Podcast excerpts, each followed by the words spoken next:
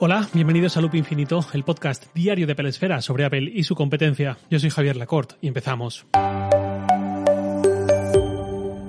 Yo no soy un super fan de Bruce Springsteen, me gusta mucho, he escuchado mucho su música, pero nunca lo he tenido al nivel que puedo tener a Bob Dylan o a Queen. Quizás por eso me ha gustado especialmente la aproximación del documental Letter to You, que se estrenó en Apple TV hace un par de semanas y que yo realmente hasta el sábado pasado no lo vi por primera vez, me costó unos cuantos días. Desde entonces lo he visto dos veces, luego entenderéis por qué. En primer lugar, una cosa muy visual es que se grabó en blanco y negro. Es un ejemplo de cómo pequeñas decisiones pueden cambiar mucho el resultado final, en mi opinión, y en este caso, para bien. Cuando haces un documental centrado en un músico de 71 años y su banda, las edades aquí son importantes, con un legado tan impresionante y encima con un disco tan emocional, tan místico, el resultado es perfecto a nivel visual. Y además los paisajes de Nueva Jersey, rurales, montañosos, nevados, acompañan mucho a esa voz rasgada de Springsteen. Este documental, grabado en color, no hubiese sido lo mismo. Y un documental así en blanco y negro para un músico y su banda que tengan 20-30 años tampoco hubiese sido lo mismo. Lo visual y lo narrativo se han ligado muy bien aquí sobre la edad y ese cierto misticismo es de hecho de lo que va el disco, cuya grabación durante cinco días es lo que recoge este documental, esos días de grabación. Cuando Bruce Springsteen tenía 16 años, se convirtió en guitarrista del grupo The Castles y poco después también empezó a ser su vocalista. Con ellos grabó algunas canciones, hizo algunos conciertos y aunque empezó a cabalgar un poco más en solitario tiempo después, esa impronta, ese primer gran grupo, entiendo que siempre queda mmm, muy marcada, refiriéndome a esa impronta, esos inicios y encima en esas edades tan jóvenes. El propio cantante se refiere a esa etapa como una de las mayores aventuras de su vida. En julio de 2018, 50 años después de que acabase el recorrido de esta banda, George Thais, un, amigo, un gran amigo de Springsteen, murió por un cáncer de pulmón. George Thais era el último compañero de Bruce en aquella banda que quedaba con vida al margen del propio Bruce. Su muerte hizo que Springsteen se quedase solo, se quedase como el único miembro de The Castles que seguía vivo. Eso le hizo pensar, le hizo reflexionar y, por supuesto, componer y escribir música con todos esos sentimientos, esos pensamientos. Y la grabación de ese álbum, Letter to You, junto a su banda desde hace casi 50 años, donde algunos miembros han ido cambiando, pero que muchos de ellos siguen siendo los mismos que le acompañan desde los años 70, ver ese proceso de grabación durante cinco días con ese trasfondo es un viaje emocional muy, muy emotivo.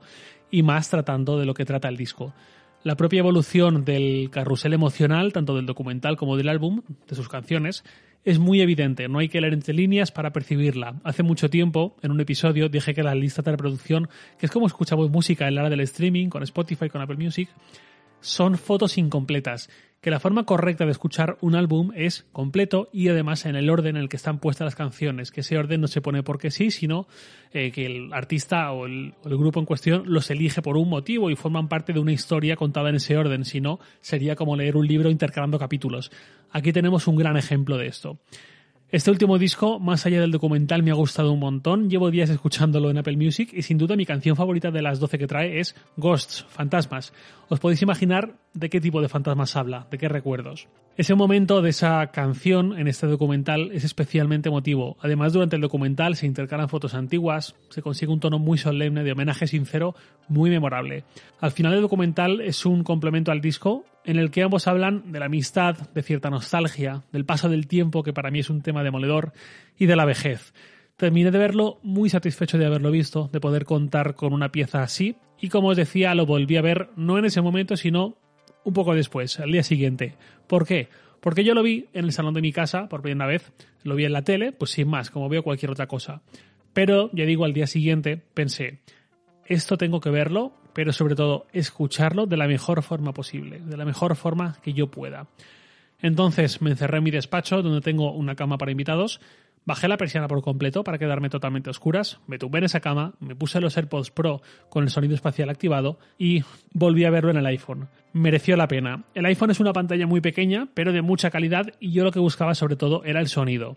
Os invito a todos los que podáis, todos los que tengáis unos AirPods Pro eh, por casa, os invito a hacer esto. Yo lo disfruté muchísimo. Sobre todo con el, el, momento donde aparece la canción Ghosts, mover levemente la cabeza y notar que la música sigue allí donde la dejaste tras ese movimiento transmite una sensación brutal y si cierras los ojos y mueves levemente la cabeza esa sensación se multiplica, pareciendo que realmente esté ahí la E Street Band tocando, o pareciendo que estás escuchando el sonido mediante unos altavoces muy potentes y al girar la cabeza notas que mm, eran altavoces, no unos auriculares, pero no, son unos auriculares.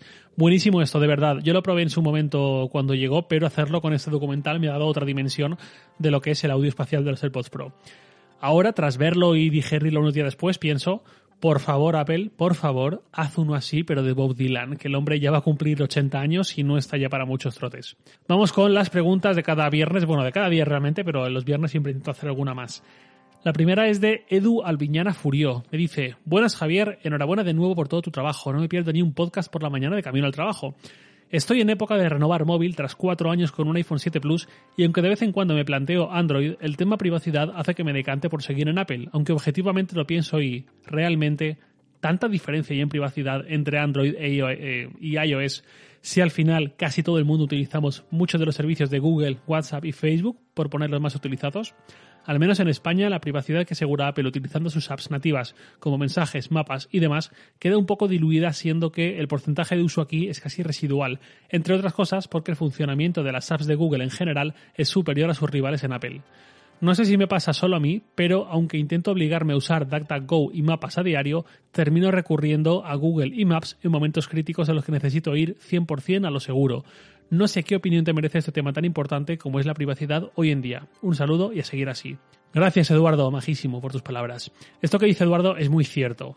Elegir un iPhone por su privacidad y luego pasar el día en Facebook o en Instagram o usar servicios de Google eh, y no tener un mínimo cuidado por lo que hacemos y lo que no hacemos es un poco como la gente que se pone la mascarilla por debajo de la nariz.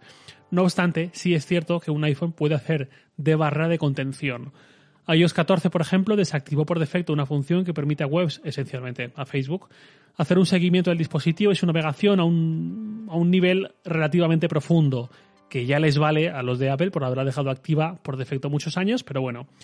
Ahí para mí la cuestión está, como siempre, digo, en elegir de quién te fías. Yo dejé de usar Facebook, lo cual tampoco tiene mucho mérito porque hay que recordar en qué se ha quedado Facebook en estos últimos años. Y también dejé de usar Instagram hace casi dos años ya tanto por una cuestión de distracciones, de control de mi atención sobre ese agujero negro que es Instagram, como por una cuestión de contra qué modelo de negocio quiero ir o qué tipo de modelo de negocio no quiero apoyar. A mí profesionalmente seguramente me interesaría más cultivar mucho una cuenta de Instagram para reforzar mi presencia online y es tentador y más de una vez lo he pensado, pero Mm, lo de siempre, valores son lo que te cuesta dinero. En cierta forma, no estar en Instagram para mí puede tener cierto coste. No es que sea un influencer que fuese a ganar dinero con su Instagram, ni muchísimo menos, pero a mí algo sí me puede estar haciéndome perder el hecho de no estar en Instagram. Yo digo, es que no quiero formar parte de ello. Con WhatsApp el coste para mí sería demasiado mayor, demasiado aislante. Sin Instagram me pierdo cosas, pero sin WhatsApp es que realmente ya no sería asumible a nivel familiar, a nivel de amigos, a nivel de muchas cosas. Incluso a nivel profesional, porque yo el número que uso profesionalmente no debería hacerlo, pero lo que hago es mi número personal y no tener WhatsApp es que para mí sería mm, un problema grave. Lo que hago es usar iMessage con la gente con la que más hablo. En WhatsApp tengo grupos y conversaciones puntuales, pero mis dos mejores amigos quizás, mi familia nuclear, mi familia más cercana, mi pareja, alguna persona más, con ellos hablo siempre por iMessage. Y con lo demás, pues lo que ya dije, VPN, no enrocarme demasiado en servicios de Google y para usos más personales, no del trabajo, pues sí que uso, por ejemplo, DuckDuckGo, como dices tú, eh, Eduardo, donde no pasa tanto porque no sea tan bueno como Google. No sé si me, si explico. Yo cuando estoy trabajando no puedo estar con caprichos, digamos, o con cosas filosóficas eh, que me retrasen. Yo tengo que usar lo que mejor me haga hacer mi trabajo eh, y me dé velocidad y todo esto. En el caso del uso personal, pues bueno, es mi problema sin molestar a nadie más, ¿no? El iPhone, en el peor de los casos, va a servir como barrera de contención por su forma de configurar los permisos por defecto y porque no está hecho por la misma empresa que es la mayor agencia de publicidad segmentada del mundo y en el mejor de los casos de lo que la voluntad y la conciencia de su propietario sea capaz de disponer para proteger un poco mejor su privacidad. Entiendo perfectamente tu punto, Eduardo, no te falta razón, pero siempre ayuda a no estar usando Android en ese sentido para ir muy preocupado con ese tema en particular. Vamos con otra pregunta, esta es de Oscar Miguel Vila Nieto. Me dice, hola Javier, en primer lugar, enhorabuena por tu podcast, en segundo lugar te dispositivo para preguntar cómo se puede monitorizar o medir la velocidad a la que se está cargando un dispositivo. Por ejemplo, un iPhone. Algún dispositivo o app que indique este dato de forma fiable y así poder analizar de una forma más o menos objetiva la forma en la que estamos cuidando, viciando nuestra batería. Gracias de antemano, un saludo. Gracias a ti, Oscar Miguel. Para esto se puede usar un medidor de corriente eléctrica como los voltímetros tradicionales, pero obviamente necesitas algo con interfaz USB para estos usos. Buscando en Amazon multímetro USB te saldrán unos cuantos. Ahí si conectas el cargador por un lado y otro cable que termine de transferir la corriente al iPhone o a lo que sea, estos multímetros tienen una pantalla pequeñita donde aparece la potencia en vatios a la que se está transfiriendo la electricidad. No cuesta mucho dinero, cuestan unos 15 euros, pero limitados a USB-A tú, tú los puedes usar pues como barrera, digamos, entre el adaptador de pared y el cable, en este caso Lightning a USB-A. Pero si quieres precisamente medir carga de iPhone, carga rápida, etcétera, etcétera, necesitas uno que tenga USB-C, tanto de entrada como de salida, y eso sube un poco más el precio. En cualquier caso, de verdad, no os obsesionéis demasiado con este tema.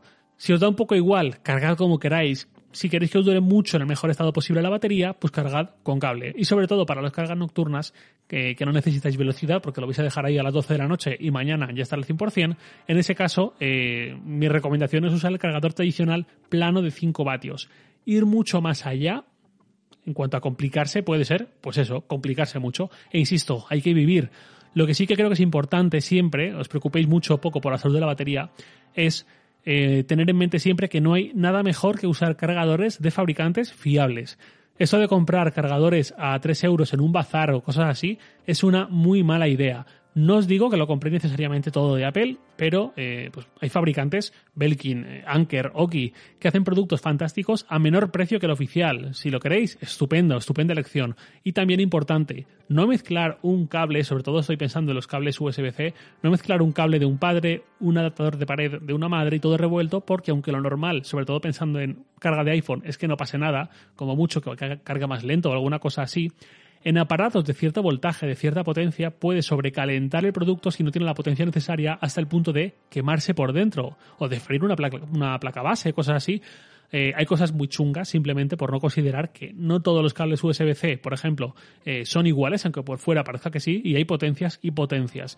Esto es culpa de que el USB-C como estándar tiene sus carencias, pero cuidado en cualquier caso porque ya se han visto más de dos casos y más de tres de productos, algunos muy caros, eh, totalmente arruinados, fritos eléctricamente por no tener en consideración esta cuestión.